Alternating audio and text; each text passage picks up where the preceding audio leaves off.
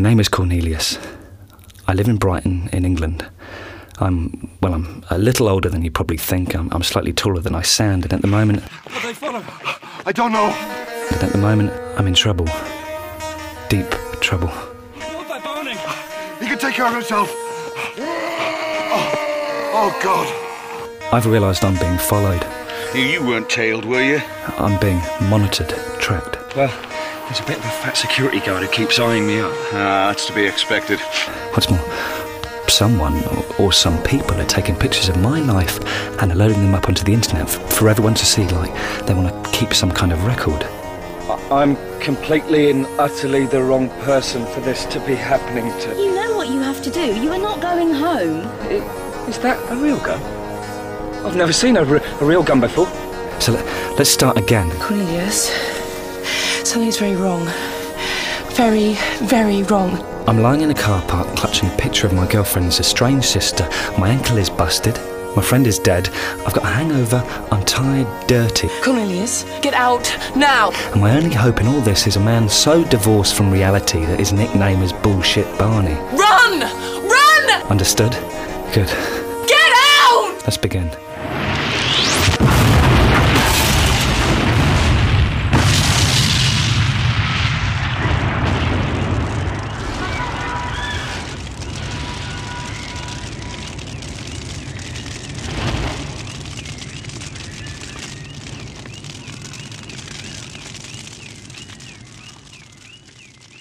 And welcome to Radio Drama Revival. And hope you enjoyed that clip from The Flicker Man, a new series that treads the line between reality and fantasy, the story listener and the storyteller. Uh, what do I mean by that? Well, let's cut to the chase. Um, I got to talk, to talk to Lance Dann, the man who is behind the whole series, um, man who will not admit that this thing is fiction or not. Um, well, yeah, let's, just let him tell it in his own words. Um, over from England, let's hear from Lance Dann of The Flicker Man.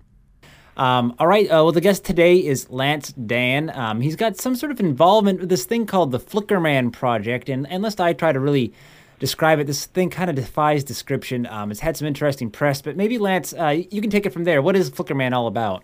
Well, I know. Well, I knew this guy called Cornelius Dane Gray, and uh, he was someone I had. Um, it was like an acquaintance when you kind of meet at parties and things. There's a lot of bar- pa- parties in Brighton, in England, where I come from, and Cornelius was always one of those figures there. And I kind of knew he was like a would-be DJ and kind of had his thing for sound and music, but he wasn't one someone I knew greatly. And then I kind of heard over um, around about winter that he and his girlfriend had kind of gone missing. And they'd sort of gone gone away. Um, and round about, I'd say late November last year, just before Christmas, I got a bundle of tapes from him. Well, I, I, I say tapes, that shows how long I've been doing this. It, it was like recordings, it was MP3s, it was CDs, it was, it was bits and pieces, and there was bits of text. And basically, he kind of had recorded what had been happening to him in the uh, last few weeks. And he knew I'd worked in radio. He kind of knew my background. We sort of chatted about it. He'd always been like, "Oh yeah, you've got to get me a job at a radio station." I'm like, "Yeah, yeah, yeah," blah blah blah. Um, so there's that kind of thing that he kind of sent me this material, and I thought, you know, what's this nonsense? And I sort of started poking through it, and I kind of realised there was a real story there, and he had something to tell, and that, um, you know, a remarkable sequence of events that had happened to him. And I got in contact with him and said, you know, how much of this is real? And he's like, this is all actually happening. And I'm like, yeah, right. You know, because, um, you know, there's there's just stuff about him kind of you know, meeting, being held up at gunpoint, about his girlfriend going missing, about fights, and, you know, there's, it's just, it, was just an extraordinary tale. Um, and this was kind of going back and forth be, be, between us, you know, this sort of communication. And I just figured that I wanted to put it together and tell a story with it. And I did, that juncture, I didn't care whether it was real or not. So I started to produce it. I, I turned it into, you know, three episodes of entertainment. Crazy. Um, so, so you you you think this is all real? This all this all really happened? Uh, what we're hearing at the uh, the Flickerman website? Okay, if you go to the website, you've got the story. I mean, he, I mean, I, I, I got him to tell the, the the story, and I don't think he knew quite how much I'd dress it up because I, my background is in. I mean, I've done a lot of work for the BBC, and I've kind of done a lot of um, kind of quite um, experimental radio and theatre work and things like that. So I got that kind of background, and I kind of dressed his story up. and I've made it into this kind of big drama, and he's not too happy about it. I mean, the guy is he's um, he's currently um, hiding out in a caravan somewhere. He's not even telling me where, uh, and he isn't happy with the fact that I've turned this into some big entertainment because I, he wanted a way of just sort of expressing to what had happened to him, to the world. That he's just like walking home from this party and begins to encounter these um, and it, it was like last Halloween, and begins to encounter these very strange people, and um, his friend got killed, this guy called Josh, who I personally had never met, uh, and then sort of gets sort of sucked into this sort of what he saw as a conspiracy. And the interesting thing is, okay, this I basically took to be uh, some sort of fantasy. Gone into had a breakdown, gone away, and has sent me some strange tapes, and I was making an interesting piece. But then, and this is the interesting thing about the Flicker Man, is you're listening to it, and he's talking about all these images that are on the internet, uh, particularly on the on the um, uh, site um, Flickr. So he's, he's, he's, sort of saying, okay, I'm being followed, I'm being photographed, all this is these conspiracies going on. People are taking these pictures, and he starts giving you the details of these pictures. Typing this picture name into Flickr, Brighton P. Type in this, this one, um, Jewel in the Sun, now becoming shade. All these sort of names of these photographs, and you put them in and you find them, and those aren't pictures that he's put up. Those are real people's pictures. And he's always like, you know, he's in the back of some of them. Some of them I recognise from Brighton. Some of them I don't think are Brighton.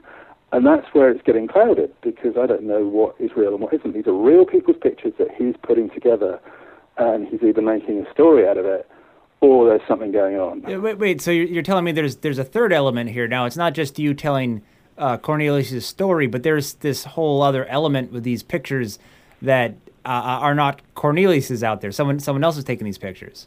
Look, these are real people's pictures. You can poke around their pictures on, on Flickr. You can anyone can sit there and listen to the Flickr man, and Cornelius is just leading you through this um, kind of dance sort of world of conspiracy and surveillance and things like that. And you can you can just see the pictures. You can see where he's going and they're, they're, they're not just like someone's loaded up one picture, they're just in the middle of people's normal pictures.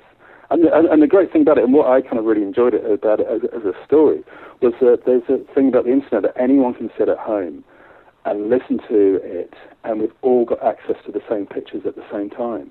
That's that's that's the um, the great glory of the internet, and that's what I think what he's hit on there, whether it be true or not, is that sense that you can all just sit there and you can follow his story no matter where you are. And I've kind of, I kind of, this is about my kind of director thing, my kind of producer thing. So I turned, I said, okay, not everyone can get on the internet. So I kind of got him to explain what the pictures are and to tell it so you can actually listen to it, you know, in your car or on the plane or something like that. You don't have to be on, online, and a lot of people have. Um, so it kind of works without the access to the pictures. But once you start digging around those pictures, that's where it kind of get, gets shady. Right. So, um, so, right, right. So either this guy, uh, this is all true, and, and he's, I guess, being chased with this weird conspiracy, or he's bloody crackers, or, or reporting on a hoax, or, or, or what do you think's going on here? Okay, there's, there's, there's okay, I, it's not, it can't be all true. Um, okay, okay, okay, I can believe there might have been a fight in a cafe, and I've got a recording of a fight in a cafe. You have to explain what's happening. Cornelius, something's very wrong. Very, very wrong. You shouldn't have this. You can't have this. I look at her, and there is fear in her eyes. Fear and confused panic. All the calm, all the knowing control has gone. Cornelius, get out now! Run! Run! Get out! And then, and then everything started to happen very slowly. I stand. Lucinda screams again. Run! Run! and she pulls me. She pulls me out of my seat and throws me towards the door. I look back. Barney and Travis are standing as well. They're staring at me. And everyone else in the restaurant is standing. At once. A hand had reached to my jacket and it closes on my collar and I swipe it away. And I feel another hand grabbing for my throat and I turn it's a woman. A smartly dressed Chinese woman trying to stop me, trying to stop me leaving. A man has thrown himself at Lucinda, grabbing her mouth and pushing her to the floor. Barney is standing and hands are grabbing at him. And Travis is fighting, wildly, like an animal, biting and thrashing. There's blood in the air. Glass smashes. I'm running for the door. Travis is beside me, and there's a look in his eyes, a wildness, and I'm frightened of him. Hands grab at me, pulling me into the room, but then two huge palms push us out of the door and slam us into the street. Barney is filling the door. Go! Go, go! He's bracing himself on the frame, facing us. Three, no, no, four Chinese men cling to him, pulling at him, climbing us back, trying to bring him down. Get out of here! And we're running. Travis and I are running. Arms, legs pumping hard, breathing, dodging and running like wind. Across the Steine, past the pavilion, through the tourists, across town.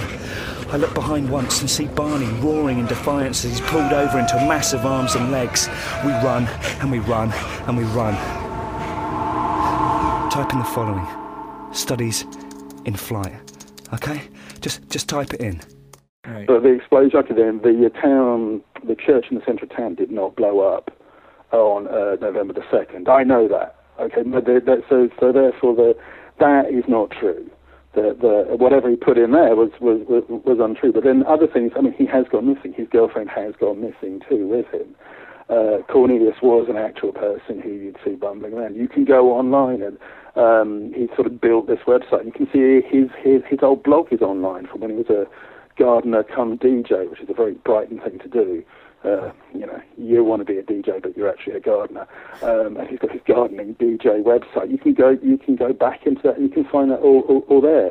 You can trace, and some of the things in his stories, you know, did happen. I mean, you, you, you know, these are real events, and some of them didn't happen. And it's that that that whole shift of like, okay, what is he imagining? What is he not uh, imagining? Um, is he having some kind of breakdown? Is he doing some big publicity scam? Um, why is he sending it all to me? Well, because I suppose I know how to turn it into, it, into a story, you could say. But then why is he so grumpy with me? You know, the guy, the guy's like, because like since it's happened, I've got some publicity. It's going out on um, uh, in ABC in Australia. It's going out in New York. It's um, I've got a new agent, and he's like getting pissed off at me. He's like going, "Oh, great, you're doing fine out of it." He's, he's, I mean, he's not happy with the the uh, way that the story is developing from my point of view, and he's saying that he's now getting harassed again. Uh, well, uh, yeah, because certainly uh, this can't be over, right? I mean, is he still sending you tapes? Is there more material? I, are- he hasn't sent me material for a while. He's actually gone big, uh, quite um, quiet. And what happened was that um, when there was a big, like, there was a lot of con- talk and back and forth, and I kind of, um, I mean, fundamentally, I kind of thought it was a bit of a kind of a wind up or, or, or a scam or a clever art prank. Um, but then I didn't like all the stuff I was finding online that kind of pointed to some reality in it. Um, and then once it started to get the publicity, that was a weird thing, you know. Um, people started noticing it, and then he got really annoyed, and then he sort of shut down a lot of communication. Um, so he's gone quieter, or something's going on with him at the moment, and he's not able to tell me. I mean, it's when did I last hear from him? About three weeks ago now. So it's it's just a it's it's a very it's making a great story. It's making a great, interesting story, um, and I think that what I kind of suppose what he wants people to do, what I'd like people to do, is just look around it and poke around and see if you can work out for yourselves what's happening. I mean, um, um, I've, like I say, I've got uh, a feeling that this is a mixture between his imagination and what's really happening to him, and you know whether he's actually having a breakdown or whether it's um, art prank. I don't know, but there's there's that blending between what's real and what's going on in his imagination at the moment that I kind of find absolutely fascinating. Yeah. I, I mean, there, there is certainly with with the website. Um, so that that's not you, right? He Cornelius actually is the one who's who's behind this whole website thing. Uh, the the Flickerman.com. Yeah. Yeah. And So you go to the flickerman.com. Right, let me let me get that. here. and um, the you, you'll see that there's. Uh, let me just actually, I'll get to it too. Um, I mean, I made the first three episodes for him out of what he sent me, but he's loaded up a bunch of other stuff. Um, he cut a little film together with. He's actually gone missing with this guy called Travis. Uh, so they made a little film together, and there's his uh, rather intermittent journal uh, that's up online. Um, fifth button uh, long. So also, look, June the 9th was the last time he actually put any thing, thing up. But um, I mean, like the thing about Cornelius is that he was um, he was like the last of the slackers. I mean, the guy um, the guy spent a lot of time sitting around picking his toes and watching television before all this this happened. So I can't imagine him being you you know, the amount of effort that would take to keep this thing going to dream all this up. It seems to have come from nowhere, and actually, a kind of, you know, it is a really weird thing. I mean, uh, his girlfriend Lucinda was very focused, and she kind of, you know, gave him the drive. But as an individual, I mean, charming, utterly charming guy, and I think very talented underneath it. But he wasn't doing anything with his life. So all this stuff online. I mean, um, if you, if you go to the Flickerman website and go to info and links, you can see he's got Google Maps of showing where stuff has happened, and you know he's still up here, actually up on Facebook and does some communication through there. What he did, uh, he got his whole blog and things like this. So there's this whole kind of, you know, he he wants to talk to people about it. Right. So so he's Uh, he's, he's hiding ostensibly in the real world, but the internet he's certainly not doing so, so good a job at hiding out, huh? Well, yeah, I mean, I, think this is his way of, um, if he feels he's being surveyed and followed, I think his way, I mean, he said it's his way of kicking back. It's his way of going, okay, you're going to you're gonna survey me, then I'm going to I'm going to tell everyone about it. I don't know who you are who's following him. You know, I don't know, he, he doesn't know why anyone's taken any interest in him, but he's kind of like turning the mirror back on whoever it is, I believe and much to our advantage, whether it's his paranoia or not, because it's making a great story.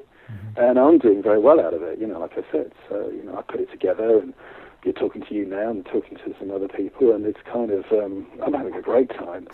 He's just, um, you know, uh, last thing I heard, he was in a caravan uh, with Travis um, in a very bad mood. And um, I think he's been beaten up a few times and and he's quite scarred by what's happened.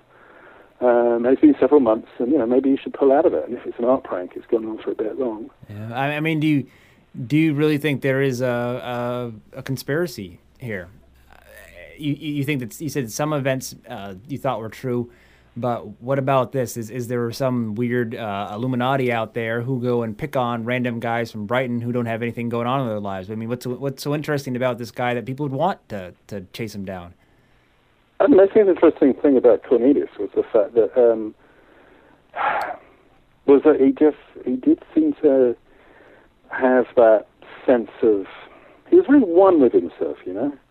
And as and as a person, do you, do you ever know those people who like you look at and go, "That's right, you're really talented and you're wasting your talent," but you know what? You seem to be comfortable doing it, and that's the only thing about him. He was very together. I mean, and perhaps there's a sense in which someone's gone in and stirred him up and tried to get him to do something, you know, and wound him up. Um, and perhaps there's all that quietness and all that togetherness and all that kind of was building up to this, and that was coming out. I mean, is there a huge conspiracy after him? I, I, I doubt so, because he's not exactly uh, a very important person.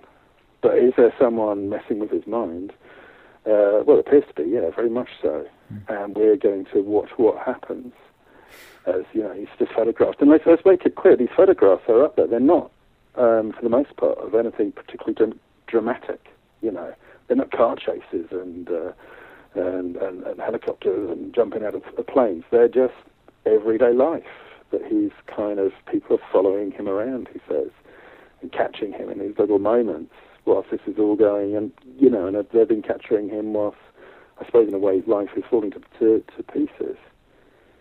So, I mean, you, you, you'd have to listen to kind of episode one, which it kind of begins in a very, you know, in, a very realistic place that we all know. You know, just you're just wandering back from a party in a bit of a state. And by the time you get to the end of episode three, um, yeah, you begin to think there's this huge organisation chasing this guy down, and uh, either he's completely mad or he's telling the truth. I guess we uh, are gonna have to draw our own conclusion with that. Uh, Yeah, well, I, I do kind of hope that something else happens to him in, in the near future, so we can. I mean, because it, it's sort of it's, it's on episode three, and it's been a few months now. So I'm kind of hoping, um, well, we, without you know being malign here, I don't want him to get hurt, but. Yeah. Uh, it's, it's kind of like I do hope that something else happens. Otherwise, the, the story will have stopped now. so, you- so you're Uh, looking, looking for that next tape to show up in your mailbox or or, or Yeah. MP3 or whatever. Well, I mean, kind of, or maybe I should just go down to um, uh, work out where he is I've got a feeling I know where he is, and he doesn't want. Um, I think he does. You know, you know, I know where he is in England. I think I'd have to dig him out. But uh, if you look at the uh, in, in in the journal, there's a picture of um, that little caravan where he is, and uh, I think I can. You might be able to do some traces on that on um, Flickr and so on. I think we can find the guy, um, and then it'd be interesting to go and dig him out, and maybe con- confront him about it. All right, Lance. Well, that is that that is something. We're not you know not quite sure what to make of this, but people who want to follow more uh, can go to the website theflickerman.com, theflickerman.com, Flickr uh, with an er. However, the website Flickr Flickr without an e is where you're going to find the pictures that talk about a couple of interesting episodes. This is quite an uh, qu- quite a fascinating project. Again, not sure if this is real, not real, or or something on the edge of it is Is kind of where I sense it is. Um, Lance, thanks for, so much for your time today. Okay, all the best. All right, and that was Lance Dann of the Flicker Man. Um, if you are now intrigued, you want to hear about Cornelius, a little bit more about his uh, trials and tribulations, no problem. I've got the third episode of this series queued up here. Remember, the website is theflickerman.com, and stay close to flickr.com if you have a chance to hear the pictures. See the. Right, anyways, let's just get into the Flicker Man. Okay. Is this on? Yeah. Okay. Let me take you back to basics, because some of you are new to this, and some of you might have just forgotten or, or lost track, lost track of what's been happening. You see, I've realised I'm being followed. I'm being monitored, tracked. What's more, someone or, some people are taking pictures of my life and are loading them up onto the internet for everyone to see, like they want to keep some kind of record. There's this website, the website called Flickr, F L I C K R, and people have been putting pictures of me or, or what's been happening to me onto it. This site, Flickr, if you're online now, go and visit it. It's just meant to be a place where people can share their everyday photos. You know, just their little snapshots of life, random pictures of holidays, parties, kids' scenery, that kind of thing. But, but, there, but there seems to be a thread through some of them. A thread that comes from my life. Go on. If you're at home, log on to the site flickr.com and I'll show you. For the rest of you, well, while the others are away logging on, I'll- I'll fill you in with a few basic details. My, my name is Cornelius. I live in Brighton, in England. I'm, well, I'm a little older than you probably think. I'm, I'm slightly taller than I sound, and at the moment, at the moment, I, I'm in trouble. Deep trouble. If you're online and are looking at the front page of Flickr, then let me show you some things. Type in the following Me as a nurse, however. Put that into the search box. The me in Me as a nurse, however, is my girlfriend Lucinda. She's dressed as a nurse because she's at a fancy dress party and, well, she's blonde, attractive, and smiling. Actually, you can't see all her face because part of the picture has been burnt off. How did it get burnt off? It was because it was being carried by an old friend of mine, Josh, when it was hit by a speeding motorbike the morning after the party in the photo.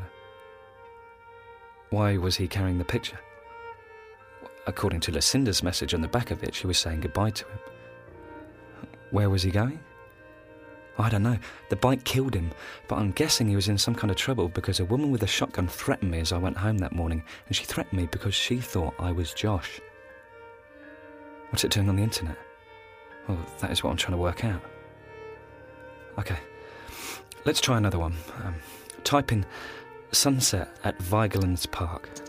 That's sunset at V I G E L A N D S Park. This is a picture of me and Lucinda from behind as we walk through a park. It's from a few years back because her hair is dyed black. It was taken by a man called Andy. Who is Andy? Uh, I don't know, and I'm not likely to as he was killed when he drove a motorbike into Josh. How did I get the picture? Well, I got it when I broke into Andy's flat and found it with a stash of surveillance gear. Why did I do that? Because Barney, or Bullshit Barney as he's known due to his habit of spouting bullshit, told me he could help me find out why Josh was killed. Now type in this. Der Baggerfahrer. Yeah, right. Look, I'll spell that. D E R space B A G G E R F A H R E R. This is a picture of a heavy set workman type sat in the cab of a digger. He's smiling and is wearing an orange overall with Velo on it. So, that's what I call this character Velo. Velo caught Barney and I when we were breaking into Andy's flat. We jumped out the back window after a bit of a scuffle. Uh, Can I make it clear this is not normal behaviour for me? I don't usually do this sort of thing. Anyway, this happened just after I found a shaky Polaroid photo of Lucinda's sister, Lucinda's estranged sister, hidden in Andy's flat. so let, let's start again. I'm lying in a car park clutching a picture of my girlfriend's estranged sister. My ankle is busted. My friend is dead. I've got a hangover. I'm tired, dirty. And my only hope in all this is a man so divorced from reality that his nickname is Bullshit Barney. Ah, and one more thing. Velo is about to attack me. He is standing over me with a smashed out eye and he is looking as if he's on the brink of causing me some serious harm. Understood? Good. Let's begin. Let's look at the first picture. Type in St James Car Park. S T James Car Park.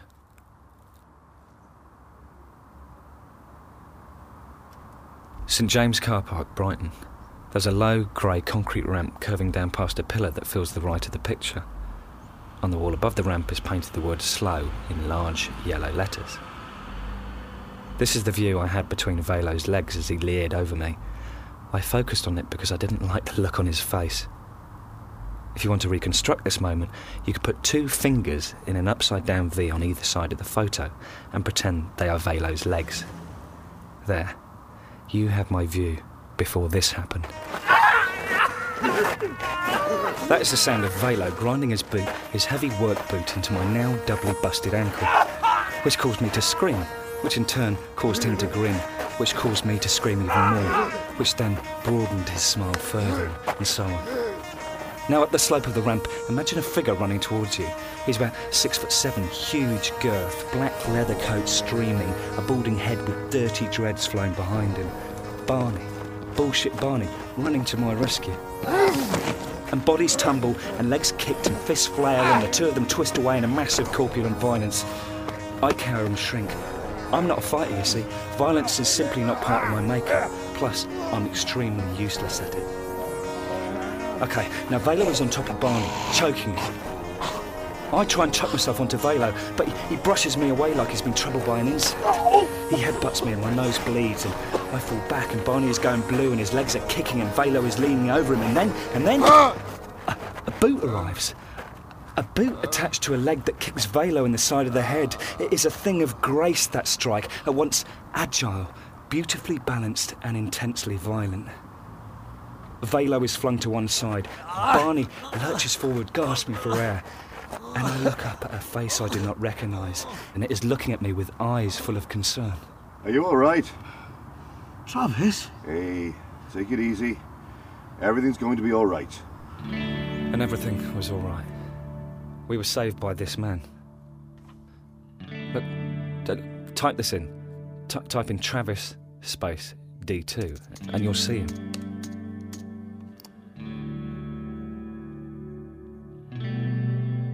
Travis, the, the man who saved us. In the photo on Flickr, he looks young, maybe late 20s, dark hair, high cheekbones, and a, a prominent, sharply angled nose. As he smiles, the side of his mouth curls up, and a set of oversized, mismatched teeth are revealed. His wasn't an attractive face. Not handsome, but you know, when you looked at him, you, you kind of wish you knew him. Travis? Christ on a bike of all people. Travis? Hiya, Barney. You okay down there, fella? I hit my nose. Let me see. Travis, where did you come from? Ah, it's not broken. Travis, I said, what are you doing here? Well, you told me to come here, so I came. Admittedly, I didn't expect to find you involved in some kind of brouhaha, but you know, I'm not surprised. What are you on about? I didn't tell you anything. You did. This morning, the text. Don't give me that blanky face, Barney. Look, can I suggest we get moving before your man there in the orange comes around? And that was how I met Travis. He just scooped us up off the street. He saved us in that moment. No questions, no demands, just took us into his car and drove us out of town. I absolutely didn't text you. Yeah, right. So what's this on my phone? There. Look. Meet me at three. St James Car Park. V important. Barney. Look, there's even a picture. Yeah, the ramp in the car park. Now that, I have to admit, is what I would describe as weird. Yeah. Hmm. I mean, look, I'm grateful and everything, but but it wasn't me. It's not even my number. Lots of sevens in it. Means it's from Skype or something, doesn't it? Yeah, probably. Hmm. But face it, Travis, when has old Barney ever had to turn to you for help? I mean, Barney can look after himself. That's the rule with the Barnster. Seek nothing and expect nothing from others. Now, if you look at it like that, the chances of this text coming from me are slim to the point of possibly zero in a mathematical sense. And on he went. And as he spoke, every now and then Travis would flick a glance over his shoulder and grin, or give me a little wink that said, Hey, this Barney, what a character. What a character. He was the first person I'd ever met who didn't seem to loathe Barney. As such, Travis was perhaps his only friend. We pulled off the road and onto a dirt track. From there, we came to fields. Barney perched on the bonnet of the car, perfectly balanced as we drove, occasionally having to dismount to open and close gates. You know, Cornelius, I see you looking at me and wondering why I put up with the man. You're wondering that, aren't you? Well, you know, Cornelius, I'm Irish Jewish. As such, my people have kind of learned to be not too keen on judging, you know. We've learned to accept people as they are. Now, I can see you two are in a stick of a bit of trouble. Well, I've had my own in the past, you know, and I won't ask you questions you don't want to answer. It's your business. I won't judge you. You just get along with whatever you have to do, and I'll leave you to it. Here we are. Okay, it didn't look much. It was broken down and wrecked, windows boarded up along the top floor, rusted hulks of machinery surrounding it. But you know, at that moment, at that moment, it would do. It was Travis's barn, his place. It was going to be okay. There's a picture. It will give you a feel for the interior. Type this into the search box. Second floor slash living room. That's second floor slash living room. The house smelt like damp cardboard, mildewed and rotting.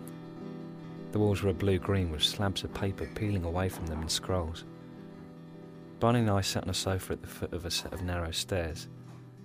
We sagged together, our knees rubbing, drinking mugs of stewed tea that Travis had made. You all think I'm a liar, don't you? No?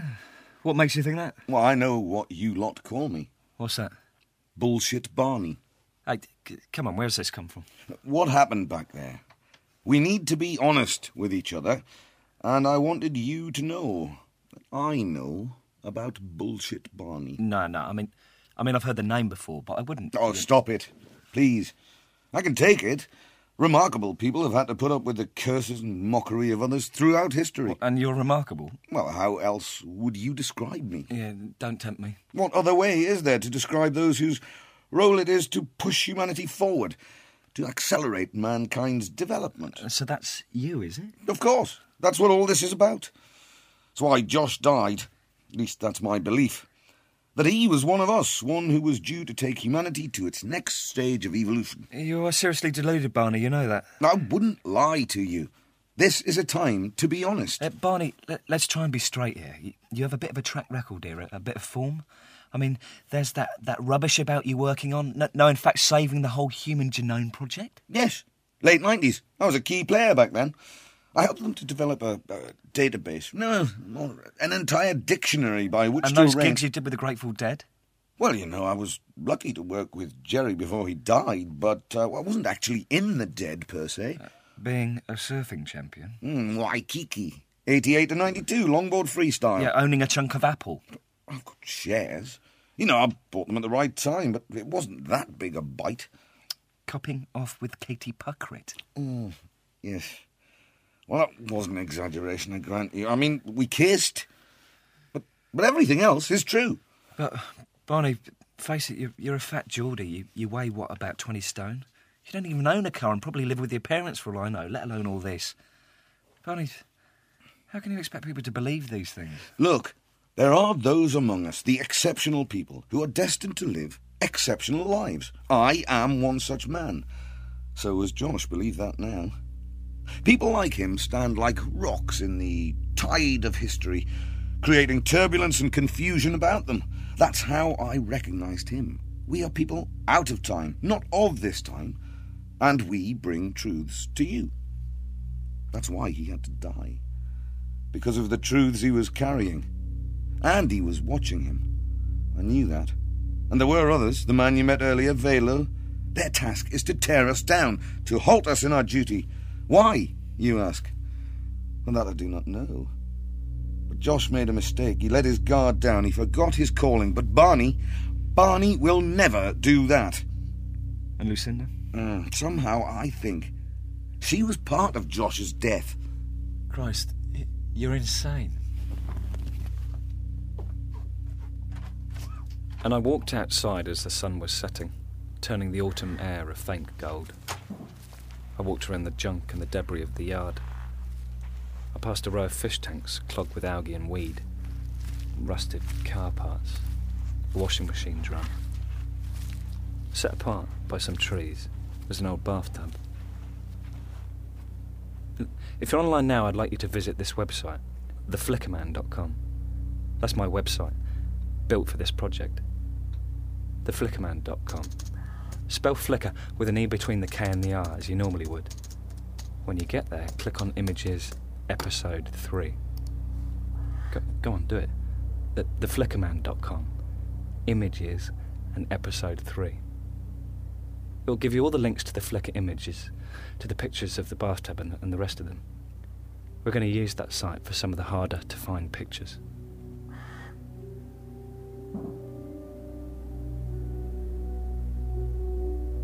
A bathtub sitting in the middle of a field.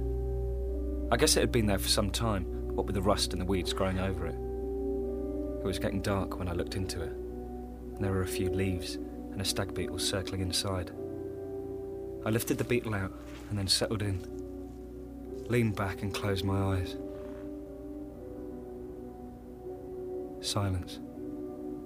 For the first time that day, silence.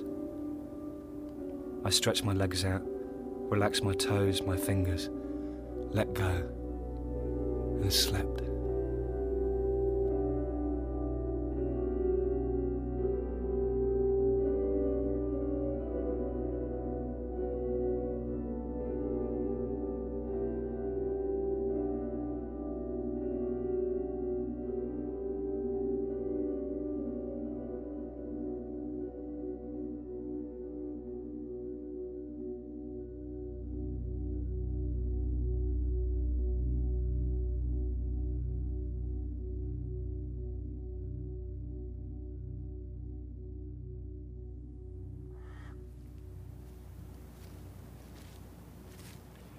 Cornelius. Wake up. Cornelius. Hey, Cornelius. You're missing her, aren't you? Yeah. More than you can understand. Perhaps I can. I've lost control of everything. That can be good, you know. She normally looks after everything. After me, I, I let it happen. And it works. Now she's gone. Something's wrong. She, she's escaping something. Josh knew about it. He understood what it was, and now he's dead. I think she knew he was going to die. Did he? Huh? Did he know he was going to die? No, actually, actually, I don't know. That last night, he, he said he needed to talk to me. He, he needed me. He said that I, I was important. Come on. You shouldn't sleep out here. There's a couch and blankets. Come on. Inside.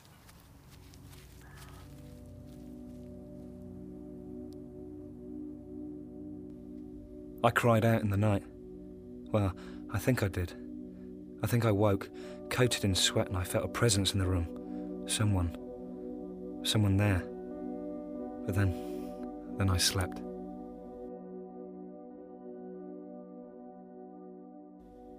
Next picture. Coffee anyone? That's the title you're searching for. Coffee anyone? Question mark. Or click on image 5 on the website. My coffee the next morning. Well, actually, not my coffee, but the pot I was going to use.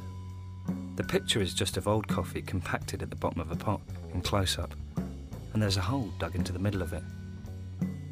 The morning went like this cooking smells hit my nose, and I wake. Light is on me, and I'm warm, and I'm fine. Then my ankle aches, and I realise my nose hurts, and it hits me. It all hits me in a wave. I decide I need to eat. Ah, there you are at last. Come in, come in. I'll cook you up something. The kitchen is Spartan and friendly. Caked with dirt, but somehow I liked it. Make yourself a coffee. Over there. Excuse the mess. I go to the sink. You know, you really should get in contact with that girl of yours. Barney probably doesn't think so. Ah, what does he know? There are just grinds in the cafetiere. I mean, have you ever seen him with a woman? I pull the plunger out and look inside. No. Exactly. Look at the picture. You see what I saw.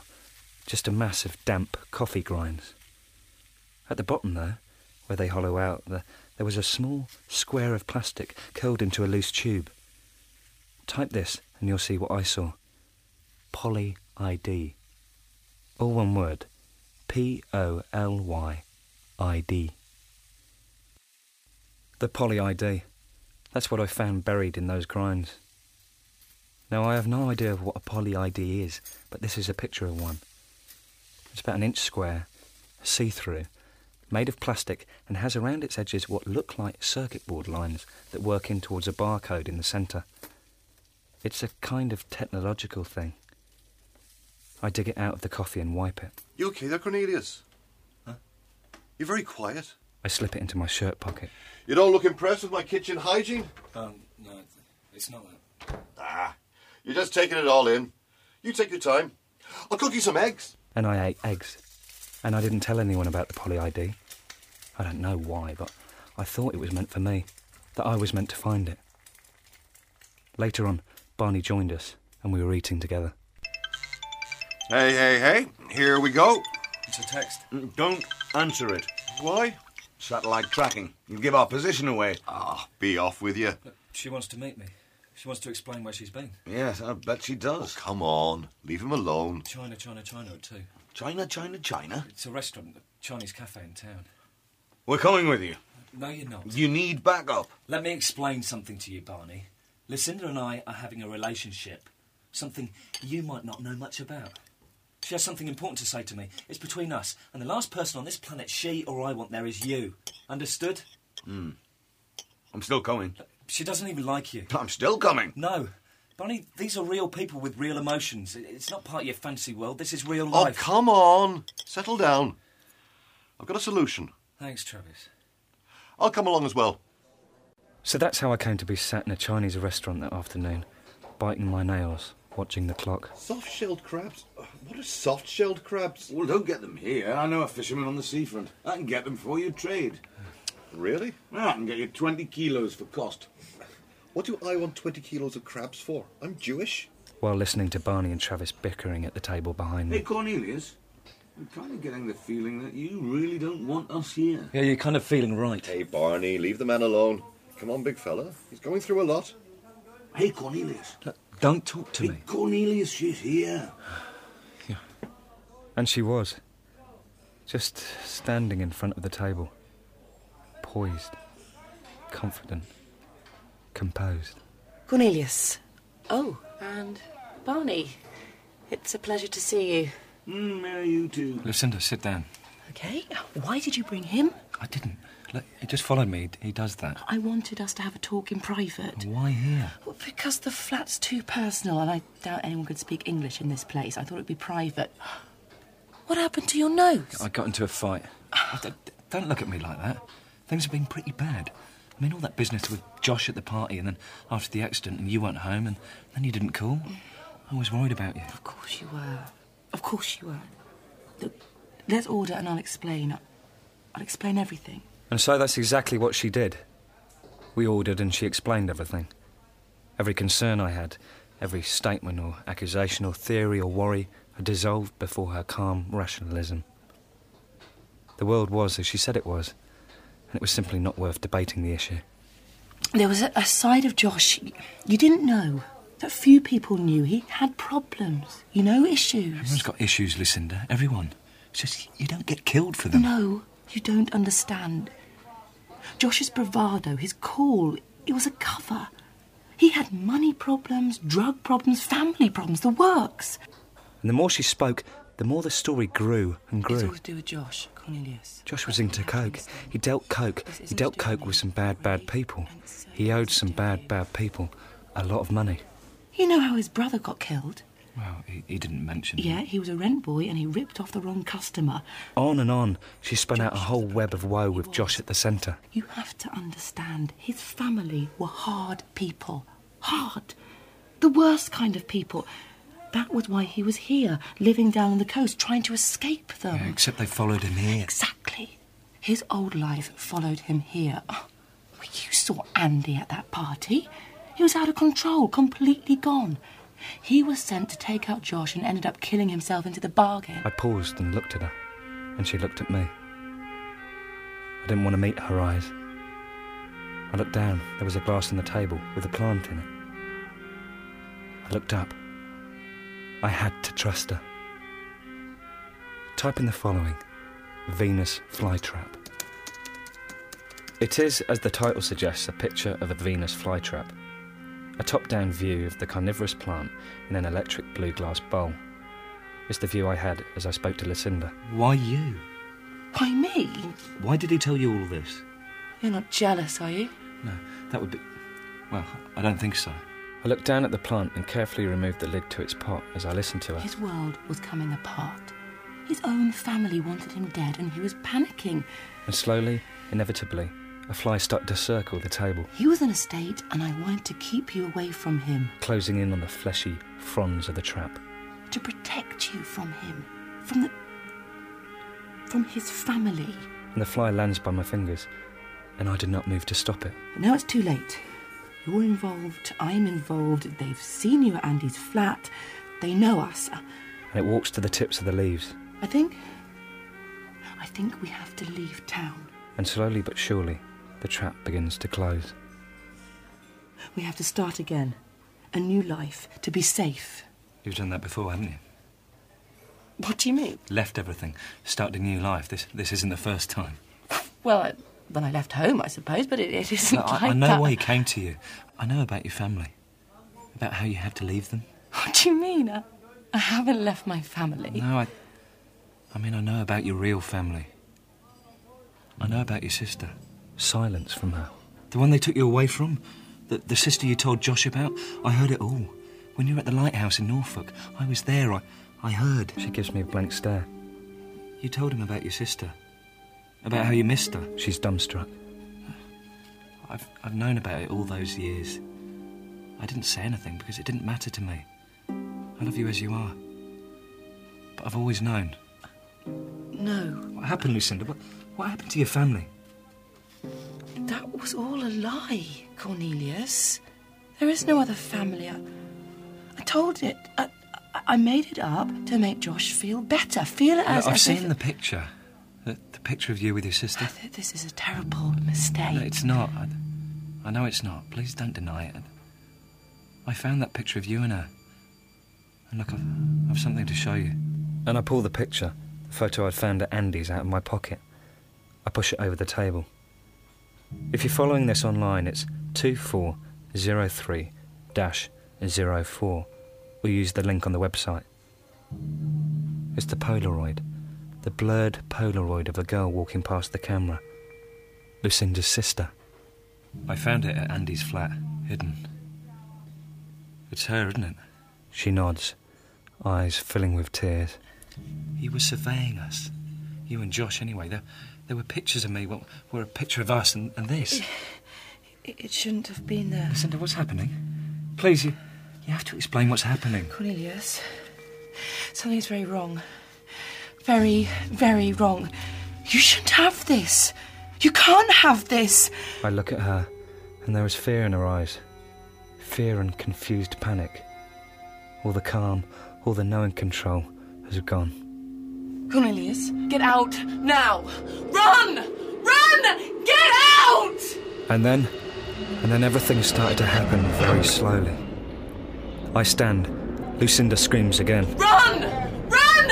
And she pulls me. She pulls me out of my seat and throws me towards the door. I look back. Barney and Travis are standing as well. They're staring at me. And everyone else in the restaurant is standing. At once. A hand had reached to my jacket and it closes on my collar and I swipe it away. Get out! And I feel another hand grabbing for my throat and I turn it's a woman. A smartly dressed Chinese woman trying to stop me, trying to stop me leaving. A man has thrown himself at Lucinda, grabbing her mouth and pushing her to the floor. Barney is standing and hands are grabbing at him. And Travis is fighting, wildly, like an animal, biting and thrashing. There's blood in the air. Glass smashes. I'm running for the door. Travis is beside me, and there's a look in his eyes, a wildness, and I'm frightened of him. Hands grab at me, pulling me into the room, but then two huge palms push us out of the door and slam us into the street. Barney is filling the door. Go! Go, go! He's bracing himself on the frame, facing us. Three, no, no, four Chinese men cling to him, pulling at him, climbing us back, trying to bring him down. Get out of here! And we're running. Travis and I are running. Arms, legs pumping hard, breathing, dodging and running like wind. Across the Steine, past the pavilion, through the tourists, across town. I look behind once and see Barney roaring in defiance as he's pulled over into massive arms and legs. We run, and we run, and we run. Type in the following. Studies in flight. Okay? Just just type it in. Studies in flight. A stone wall, uh, a portion of a green tree, and, pigeons in flight. 20, maybe 30 pigeons launching themselves into the air at once. Beautiful. Feathers and, and wings perfectly poised and balanced. Each one caught in a different moment, a different pose. Flight. We ran through them. We must be just out of shot here in this picture. They exploded around us, and when they cleared, I, I fell to the ground. My ankle had given way. Up! Up now! Come on! Get moving! Travis lifts me, pulls me from the ground. Side of the church, come on! Hold on to me! Across the street is St. Peter's Church, isolated on all sides by streams of traffic. I don't know. He can take care of himself. Then, above the traffic, piercing our fear, we hear a cry. Oh, God. Velo! A figure in orange, with a patch over one eye, swerving and dodging through the traffic. Velo! This is an unfairly bad thing to be happening. And we hobble and run as best we can to the church, to the long wooden steps that lead us to the bell tower. Velo all the time is closing on us. Try this photo. Perspective. Actually, link it off the website again. You'll never find it otherwise. It's a picture of a man, a blonde man in shades, squatting on a platform just below the bell tower of St. Peter's Church. He's 20 or 30 feet above us, posing calmly for the photo.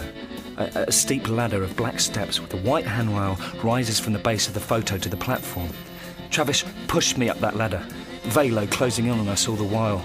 I pull myself up, firing my ankle as I did so. When I'm 10, maybe 15 feet up, the door at the top opens, and I look down, and Velo is at the bottom. And a blond man, the blond man in the picture, walks onto the platform above. He strides out and stands, legs apart at the top, waiting for us.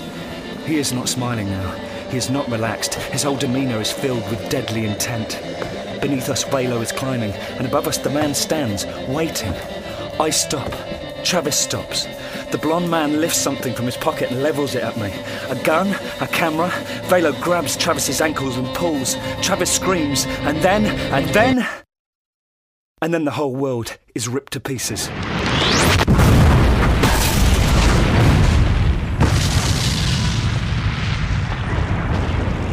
Type in this Inward car explosion dash 25. Inward, wherever that is, car explosion dash 25. A line of three burnt out cars. They're back onto the church, but you can't see that in the picture. You can't see the ladder either, or a fraction of the destruction wrought as they ignited and a red, fiery, billowing mass exploded from them. Each vehicle is blackened, windows blown out, debris spilling onto the surrounding pavements. This is the only sign I can find of what happened in town that day, the only piece of information related to the explosions at St. Peter's Church. And even then, it's labelled as having happened in somewhere called Inwood. I didn't see it happen. All I saw was a burst of red and yellow and orange that billowed and balled in front of me. It was almost beautiful. It was beautiful. Type in sacred fire tree. Type it into Flickr. Sacred fire tree.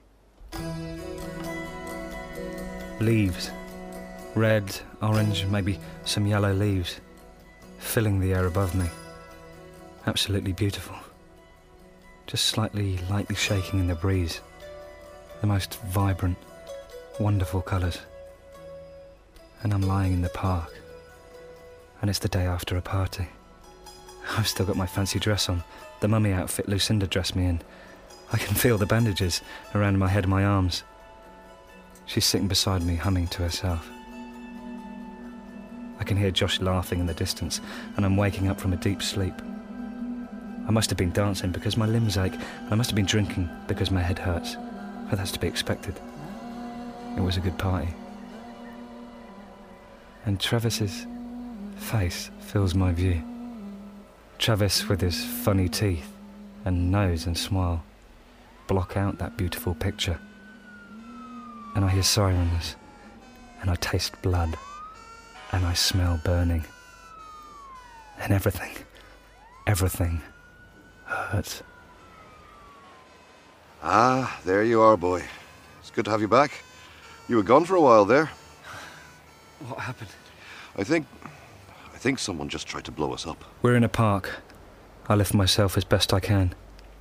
Some people are staring at us, but most are standing, looking in the same direction. Towards smoke. Smoke rising from above the trees. The church is on fire. We've got to move on. I'll get the car. You just stay here. Where is he? Queen's Park.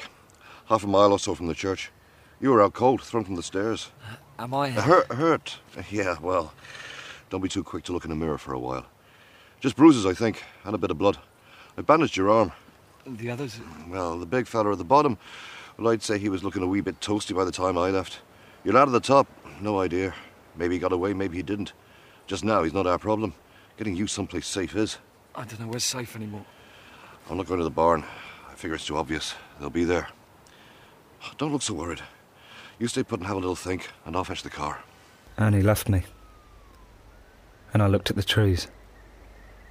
And I thought about Lucinda, about the panic in her eyes when she saw the picture of her sister.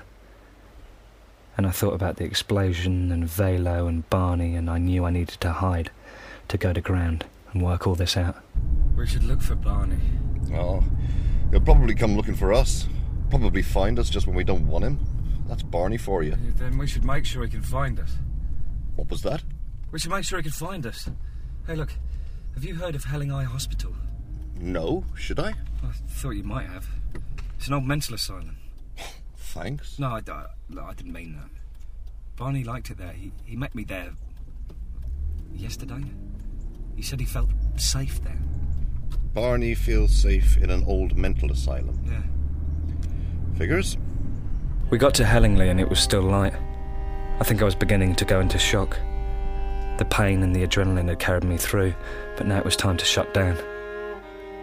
I began photographing everything we were doing, photographing the building as Travis and I broke in, like it was important that I capture everything for myself, for the future, to remember this by. Here, if you're on Flickr, look up the following. Go to search, then click on search people, then search for Cornelius Flickerman. That's me. I loaded those pictures up.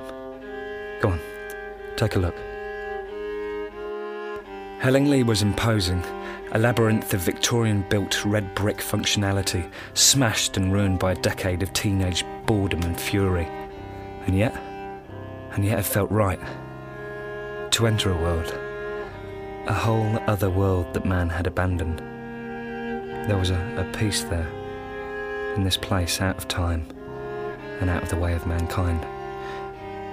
Go online when you have the time and look at the photos I took. You can see where we went and you can read about what happened to us that afternoon. We settled in the main hall. Travis left me for a while and I dozed fitfully. He returned with aspirin and bandages.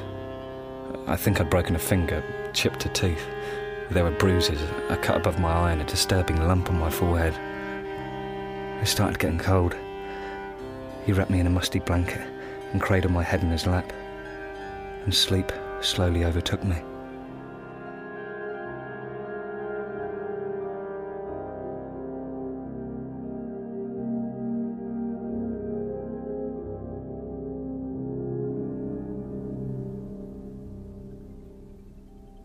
What's that? Where? It's my phone. Oh, shut it up. Darkness. My phone buzzing brightly in my pocket. I flip it open. A video call. I didn't even know it could do that. I answer. Now, type this in. Type in the following phrase. You're either dipping your toe or drowning, comma, halfway to the bottom and instantly forgotten. Yeah, I know. Link off the Flickerman site if you can't find it. Come on, try it. You're either dipping your toe or drowning, comma, halfway to the bottom and instantly forgotten. That picture, with its extraordinarily long title, that picture is the same image I saw on my phone. It is of a woman. You can tell that, despite her face being covered by a hood.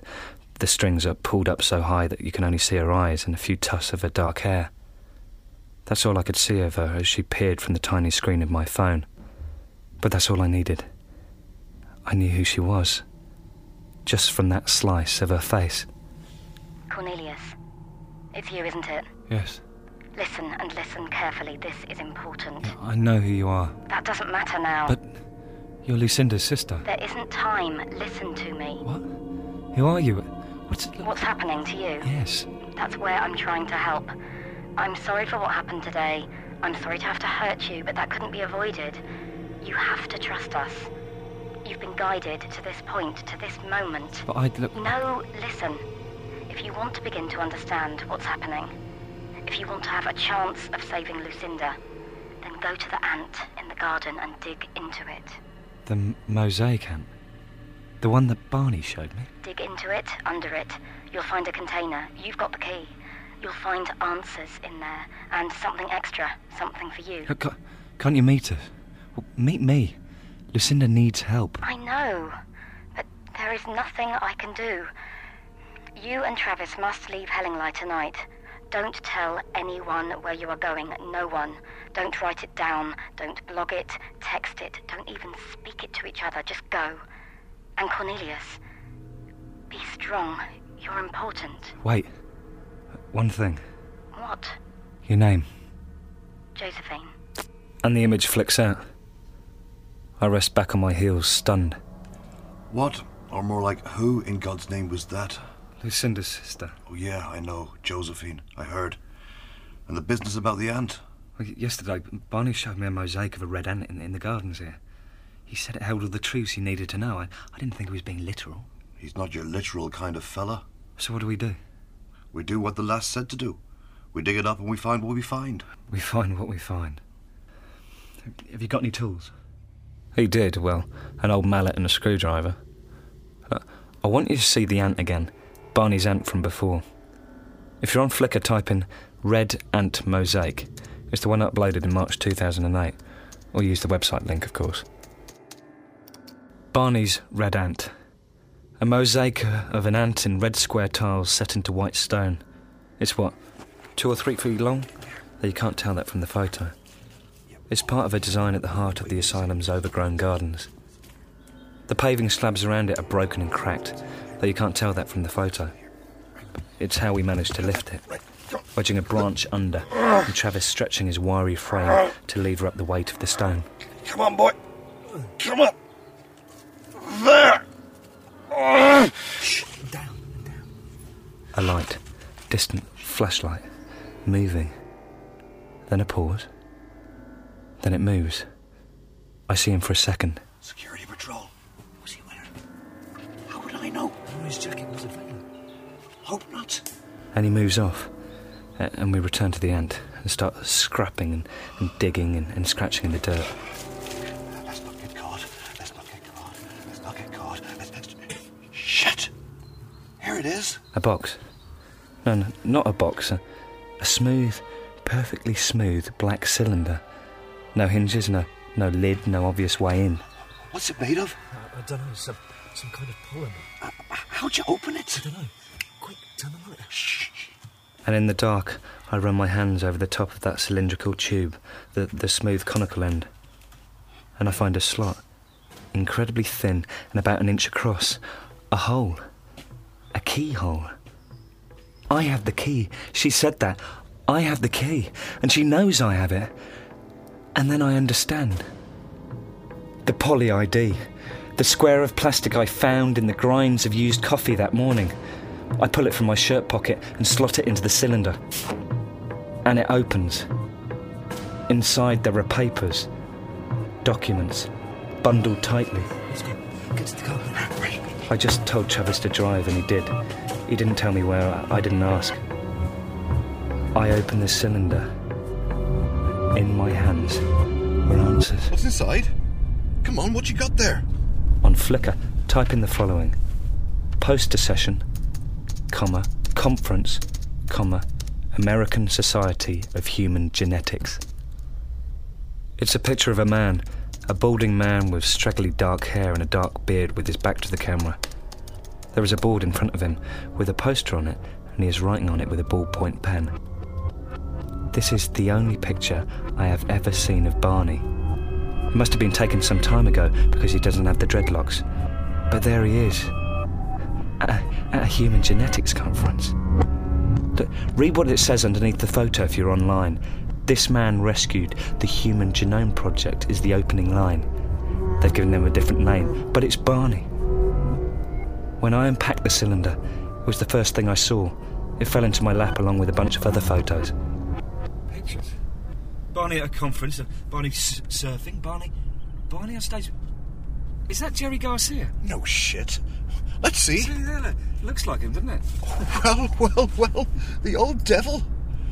What else you got? Papers, let's see. Look. Looks, looks like shares. A- Apple shares. Hey, Barney's got shares in Apple. Well, he said he had. How much are they worth? I don't know, I can't make sense of all this. There seem to be a lot of zeros here. The old dog. Why didn't he tell us? He did, didn't he? We just didn't believe him. Well, what else is there? Uh, some paper about genetics, a code for some kind of human genome browser. It's, it's got his name on it. He's full of surprises, that one. Okay, we've, we've got a folder of documents here, uh, the, sealed. What do you mean? There's a wax seal, like he, like he hasn't opened it. Or wants to protect it? Stranger and stranger. Let's see. Look, blueprints of looks like nuclear reactors. Nuclear Yeah, reactors? no, y- y- cooling towers. Pictures of lots of cooling towers. With what does it mean? Don't try and guess with Barney. You know, the waters run deep with that one. Yeah, You're not kidding me. Okay, let's see. I've got an envelope. An envelope with my name on it. Uh huh. That's not Barney's handwriting. Well, come on. Open it. And I do. Inside there is a sheet of A4 paper. I unfold it and read Image 1, Brighton Pier. Image 2, SD Eterno. Image 3, Fridge. Image 4, Jewel in the Sun now becoming shade. And down the page, 45 images listed. Each has a title, and under each title there is a URL. And the last one read Poster Session, Conference, American Society of Human Genetics. All of them were from a website I hadn't heard of. A website called Flickr.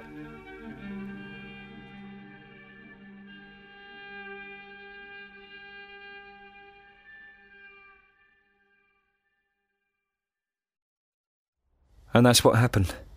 That's all I know. Travis and I looked up the photos and decided to record this as best we could.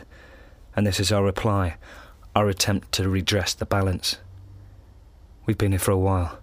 We've got the, the facilities, food, even this recording kit. I, I can't or, or won't tell you where. That I will not risk. There's been no sign of Lucinda, or Barney, or Josephine, or any reports about the fire at the church in the press. So, we're going to have to piece this together on our own, build the picture. And that's where you come in. You, the listener. This is an appeal directly to you. To help me sort through all of this, through everything that's happened to me these last few days. This is an appeal to you, to help me make sense of this an appeal to you to help me.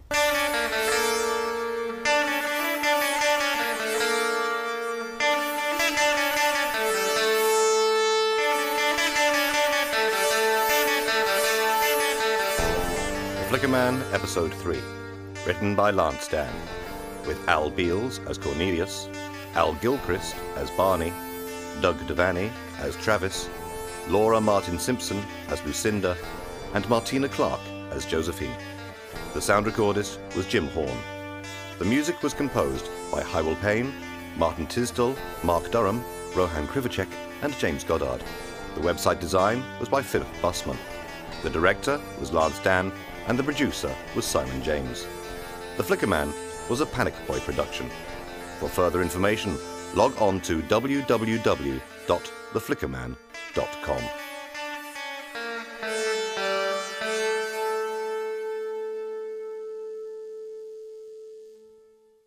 Okay, that was The Flickerman, theflickerman.com. Go send Cornelius some loves. See if we can get him to come out of the woodwork, huh?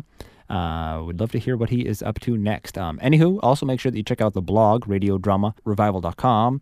Uh, you'll, of course, find a link to subscribe to the podcast, archives of previous episodes, reviews, the Malleus series by Chris Duker, my weekly column, Fred's Fuse. And while you're there, please join the conversation, leave a comment. Um, you can also find us on iTunes, search for Radio Drama Revival. Um, that wraps up for this week. Radio Drama Revival is produced by Fred Greenhalgh. Copyright of individual shows remains to their original producers. That do please share the show as much as you'd like.